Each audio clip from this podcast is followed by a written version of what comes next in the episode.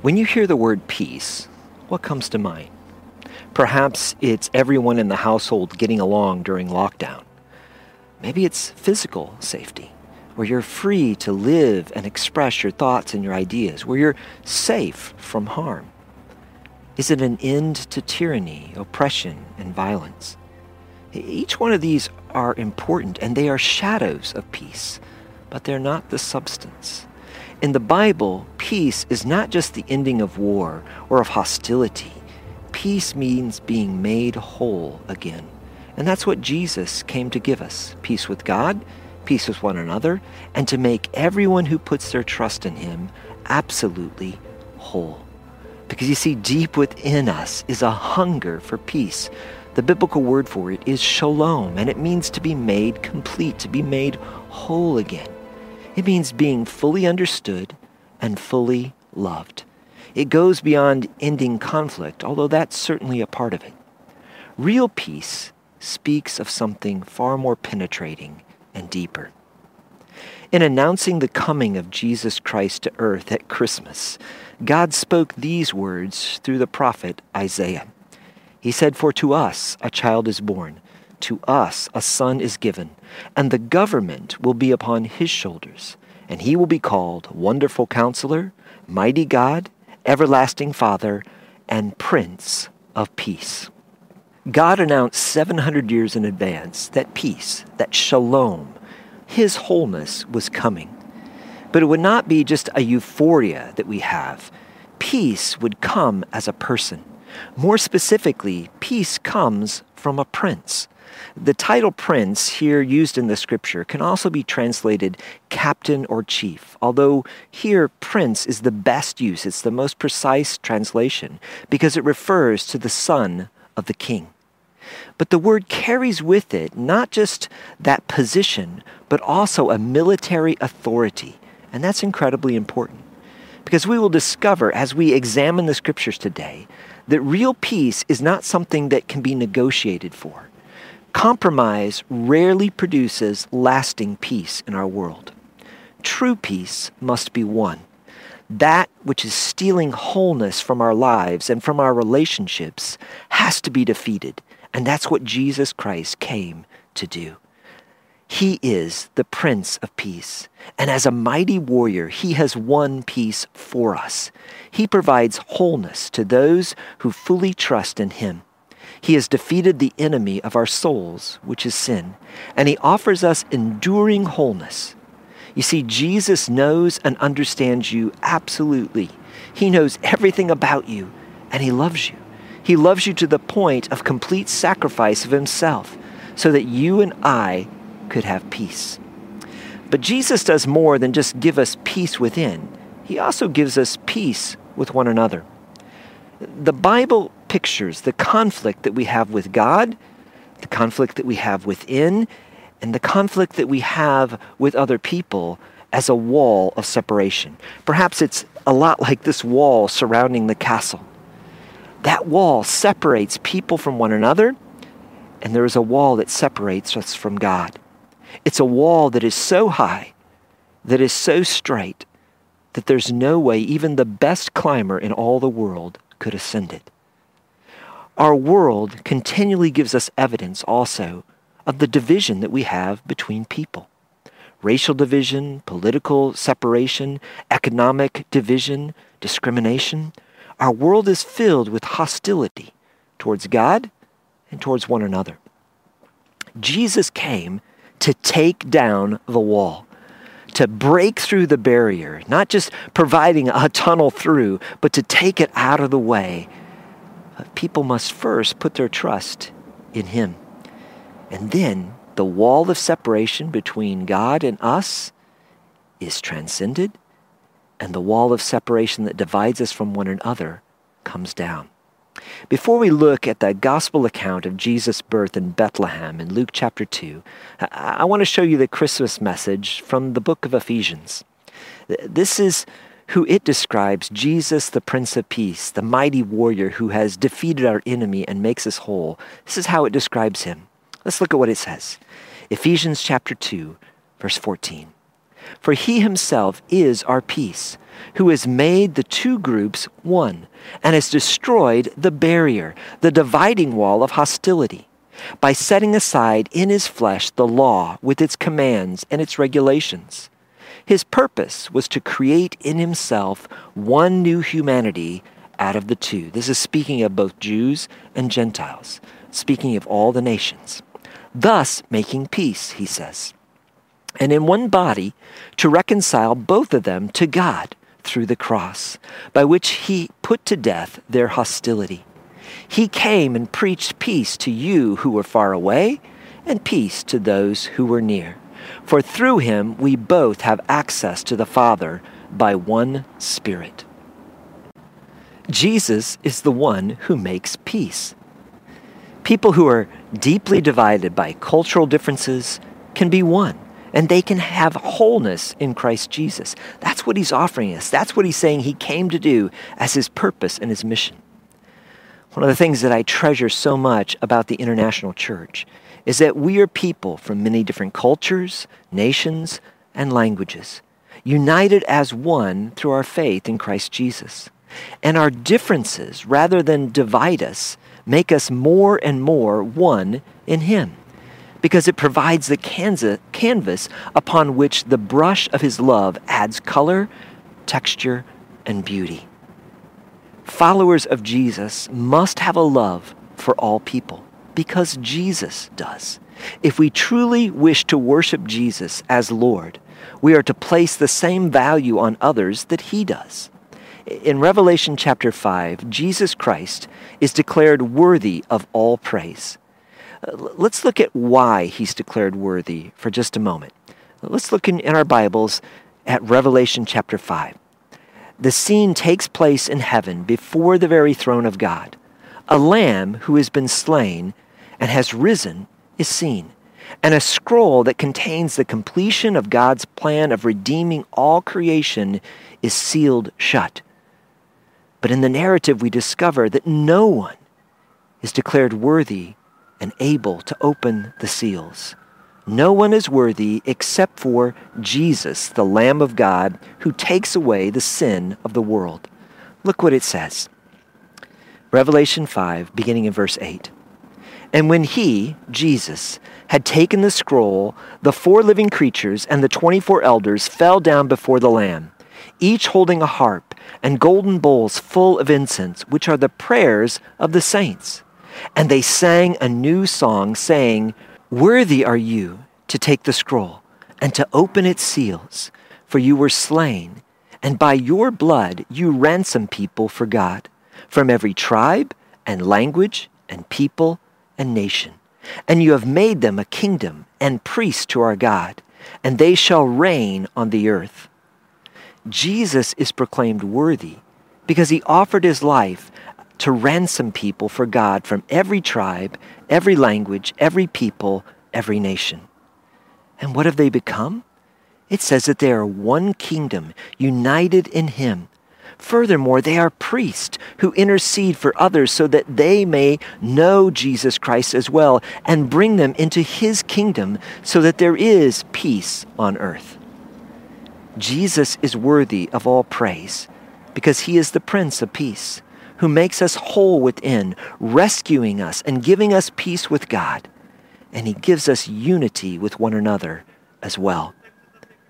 I believe with all my heart that we need to be proactive as believers in Jesus Christ, as his ambassadors of peace. We need to do all that we can to make reconciliation with one another. I believe every church should be as multicultural as possible. Now, I recognize that depends upon your setting. There are communities where everyone pretty much is from the same ethnicity, the same culture, and that's fine. Not every church is going to be like the International Church of Prague, where we have some 45 different nations represented. But if your church is a church where everyone's kind of the same, what I would encourage you and your leadership to do is to partner with another church that's slightly different, that is a different community, a different culture. Partner with them. And the reason I encourage you to do that is not to be politically correct, not even because we need one another, even though I believe we do. It is because Jesus is worthy. And the thing that declares his incredible worth is that he has broken down the walls that divide us, first from God and from one another. When people see the walls between different groups of people come down, it will make them wonder what is the power? What is the, the secret that has brought these people who are so different together? And it'll point to Jesus Christ. And then they'll see how Jesus Christ not only takes down the wall that separates people from people, he takes down the wall that separates us from God. You see, the peace you're looking for can be found in Jesus. The wholeness to mend the brokenness within us and within our world is found in Him. The conflict that's destroying your marriage, your friendship, or relationship can become peace when we turn to Jesus Christ and trust Him completely. Because you see, He is the gift of Christmas. He's what we're really looking for. He is peace. He is wholeness, come in person and in the power to make us whole. Now let's go and look at the biblical account of Jesus' birth because the angels in heaven pick up on this theme of the Prince of Peace in their announcement to the shepherds. Let's turn in our scriptures to Luke chapter 2. If you have your Bible or if you have Bible on your phone, I encourage you to read along as we listen to the scriptures. So Joseph also went up from the town of Nazareth in Galilee to Judea to Bethlehem, the town of David, because he belonged to the house and line of David. He went there to register with Mary, who was pledged to be married to him and was expecting a child. While they were there, the time came for the baby to be born.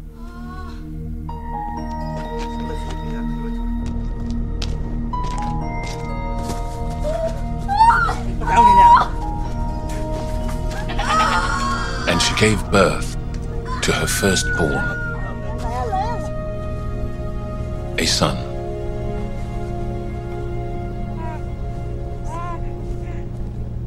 She wrapped him in cloths and placed him in a manger because there was no guest room available for them.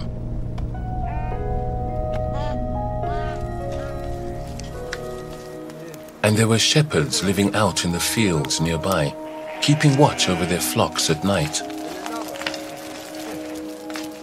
An angel of the Lord appeared to them, and the glory of the Lord shone around them, and they were terrified. But the angel said to them, Do not be afraid.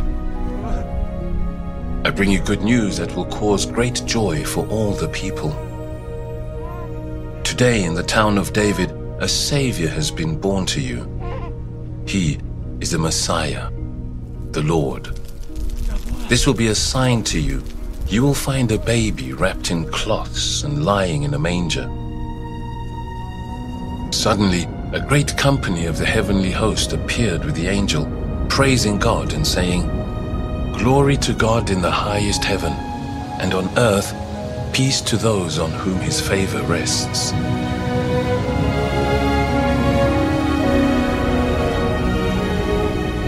When the angels had left them and gone into heaven, the shepherds said to one another, Let's go to Bethlehem and see this thing that has happened, which the Lord has told us about. So they hurried off and found Mary and Joseph and the baby who was lying in the manger. When they had seen him, they spread the word concerning what had been told them about this child. And all who heard it were amazed at what the shepherds said to them. But Mary treasured up all these things and pondered them in her heart. The shepherds returned, glorifying and praising God for all the things they had heard and seen, which were just as they had been told. The scriptures reveal here the promise of peace to humanity. This is why Jesus came, to bring us peace and to bring glory to God in the highest. Luke 2:13 again says, "And suddenly there was with the angel a multitude of heavenly host, praising God and saying, Glory to God in the highest, and on earth peace among those with whom he is pleased." if you need peace in your heart and your life, that little song, that message of the angels gives you actually everything that you need to know in order to experience peace. Peace comes from knowing that God is pleased with you, that He loves you. And the message of the angels that they proclaimed was that God is not only with you, but that God is for you. He, he's for us. Their song of praise tells us how to have true peace as well. It says, Give glory to God in the highest. That's the promise that He's given. Now let's look a little more specifically at this proclamation of the angels because it tells us that God had a plan to bring peace to sinful humanity between the brokenness of us and the holiness of Him. That was His plan from the beginning. You see, God's story is about our rescue. We were enemies, held in captive territory. And God sent Jesus Christ, born of Mary, born in a manger, to set captives free, to give us a life of peace with God through his Son. Jesus breaks through walls that divide us from God and from each other. Maybe a, a good way to picture it as you look at these, these walls here outside the castle is think of uh, maybe a movie that you've seen that has prisoners of war and there's forces on the outside attempting to break in and set them free men and women take daring risks to rescue their friends and their fellow soldiers. And, and, you realize that the high point of the story is the rescue. But that, in and of itself, is not the purpose of the story. The purpose of the rescue is to give life back to their friends, life back to their, to their comrades or their colleagues. They didn't just want to break them out of prison, they wanted to give them life again and that's what Jesus Christ has done for us to give us wholeness in our relationship, joy in our experiences, to give us the kind of life we could never have without Him. Well, thirdly, we see that the angels pointed the shepherds to a specific sign of who God's peacemaker would be, and also in the sign, they showed him a great deal about what he would do. First of all, they said that the peacemaker would be wrapped in strips of cloth. They told the shepherds that they should go and they will find a babe wrapped in strips of cloth lying in a manger. That's the second part. He would be in strips of cloth, and secondly, he would be lying in a feeding box. Now, why did God make such a big deal about those specifics? I believe he did so because they're pointing to the identity of who Jesus is. And he's giving those specifics to shepherds for a reason. The shepherds of Bethlehem were not ordinary shepherds. The pastures around the city of Bethlehem was where the Passover lambs would be born and cared for. The shepherds would have often looked over the fields and they would have seen those Passover lambs exactly as the angels had told them about Jesus. They would have seen a similarity. You see, when a lamb was born, they would wrap it in strips of cloth, and they would often lay it in a feeding box to protect it from injury. Because the requirement for a Passover lamb was that it was not to have any injury or any deformity. It had to be perfect, it had to be spotless. And so the shepherds would have done everything they could to protect the lambs because they were caring for lambs that had a specific purpose and mission. They would be the spotless sacrifices for the people of God to offer at Passover. God, in His grace, chose to announce the birth of His Son, not to diplomats or royals or executives or even to religious leaders. He sent the angels to the one group of people who deeply loved and who understood the significance of a Passover lamb so that when they saw a baby wrapped in strips of cloth, lying in a feeding box, it was a picture for them of the Passover lamb. They would have understood, at least to some degree, that this peace that was coming, that the, the angels had announced, the peace on earth that was coming to humanity, would cost the baby in the feeding box dearly. It would cost him his life. The scriptures tells us that they, go, they went and they worshiped. They worshiped because of what the angels said, and they worshiped because they saw a glimpse of what this child would do. The peacemaker would suffer as the Passover lamb. This is what John the Baptist proclaimed. He said this in John chapter 1 verse 29. The next day he saw Jesus coming towards him, and he said, Behold the Lamb of God who takes away the sin of the world. The angels showed the shepherds the great sign that represented Jesus' purpose. He came to take away our sins. And that's the greatest sign of all. God stepped in to humanity to bear away our sin, not just forgive them, but to remove them from us, and in so doing, take down the wall that separates us from God. Furthermore, the strips of cloth lying there wrapped around the baby in the manger represent God stepping into our identity. You see, Jesus should have come in royal robes, and yet he's wrapped in rags. He humbled himself. The King of the universe humbled himself. And his first clothes were rags. His last clothes, soldiers gambled for after they had stripped him bare.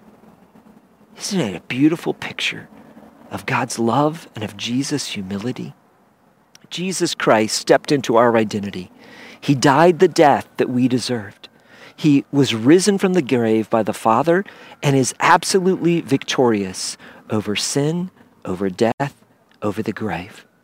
In Christ Jesus, we now have peace with God and are free to live a life that brings him honor and glory. We are free to live united with him as his children through faith in Jesus Christ.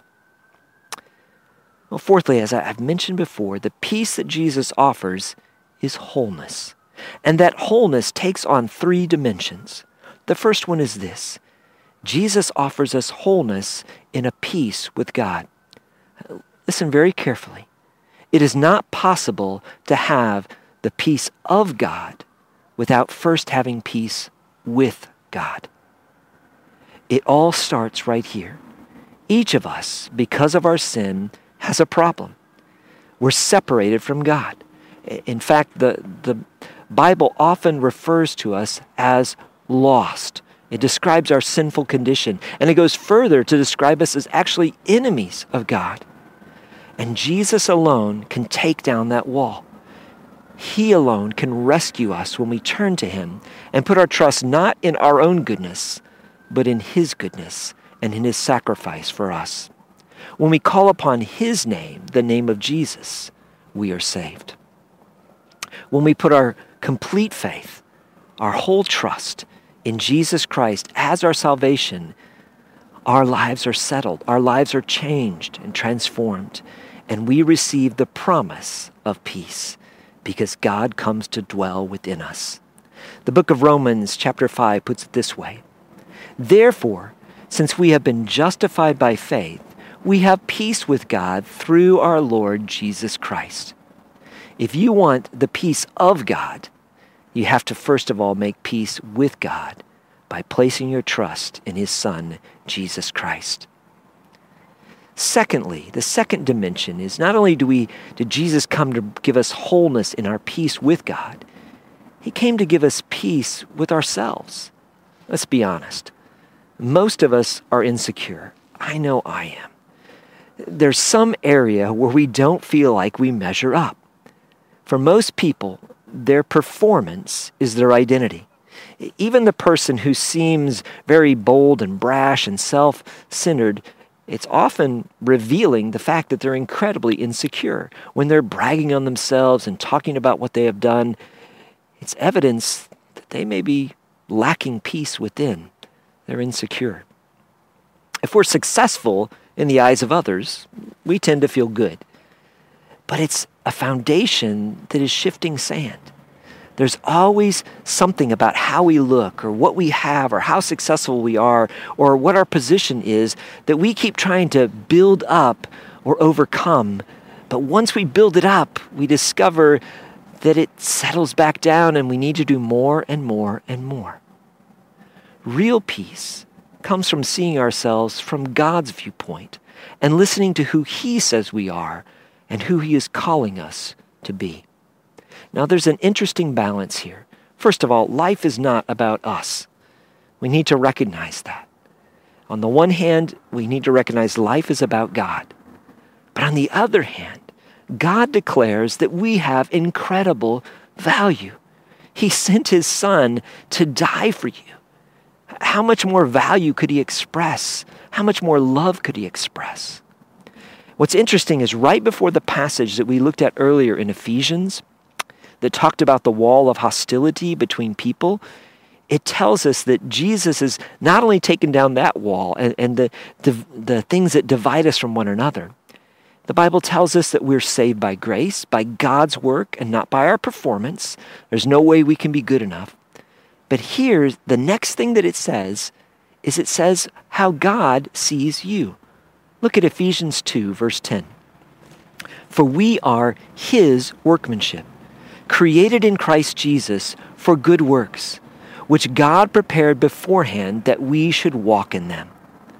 I love this word, workmanship because it means masterpiece. When God looks at you, he sees his masterpiece. In our sin, he sees a masterpiece that needs to be restored, but he still sees a masterpiece. He sees who he made you to be and who you will become in Christ Jesus. God did not make any mistake when he made you who you are. Your worth is proven not by how you look, not by how others see you or how successful you are. You are God's masterpiece, created in Christ Jesus, the Prince of Peace, to do good things, to do great things. He has a plan and a purpose for your life that gives true meaning and lasting peace when we live as His masterpiece, rather than trying to make a performance on our own and trying to prove to others that we're worth something. When we rest completely, not in ourselves, but in Christ, it changes everything. And this concept leads us into that third area of peace that Jesus gives to us. James chapter 4 asks this question. It says, What causes quarrels and what causes fights among you? Is it not this, that your passions, which could be translated selfishness, are at war within you? Our passions, our desires can come into conflict with others. Selfishness will always strain relationships.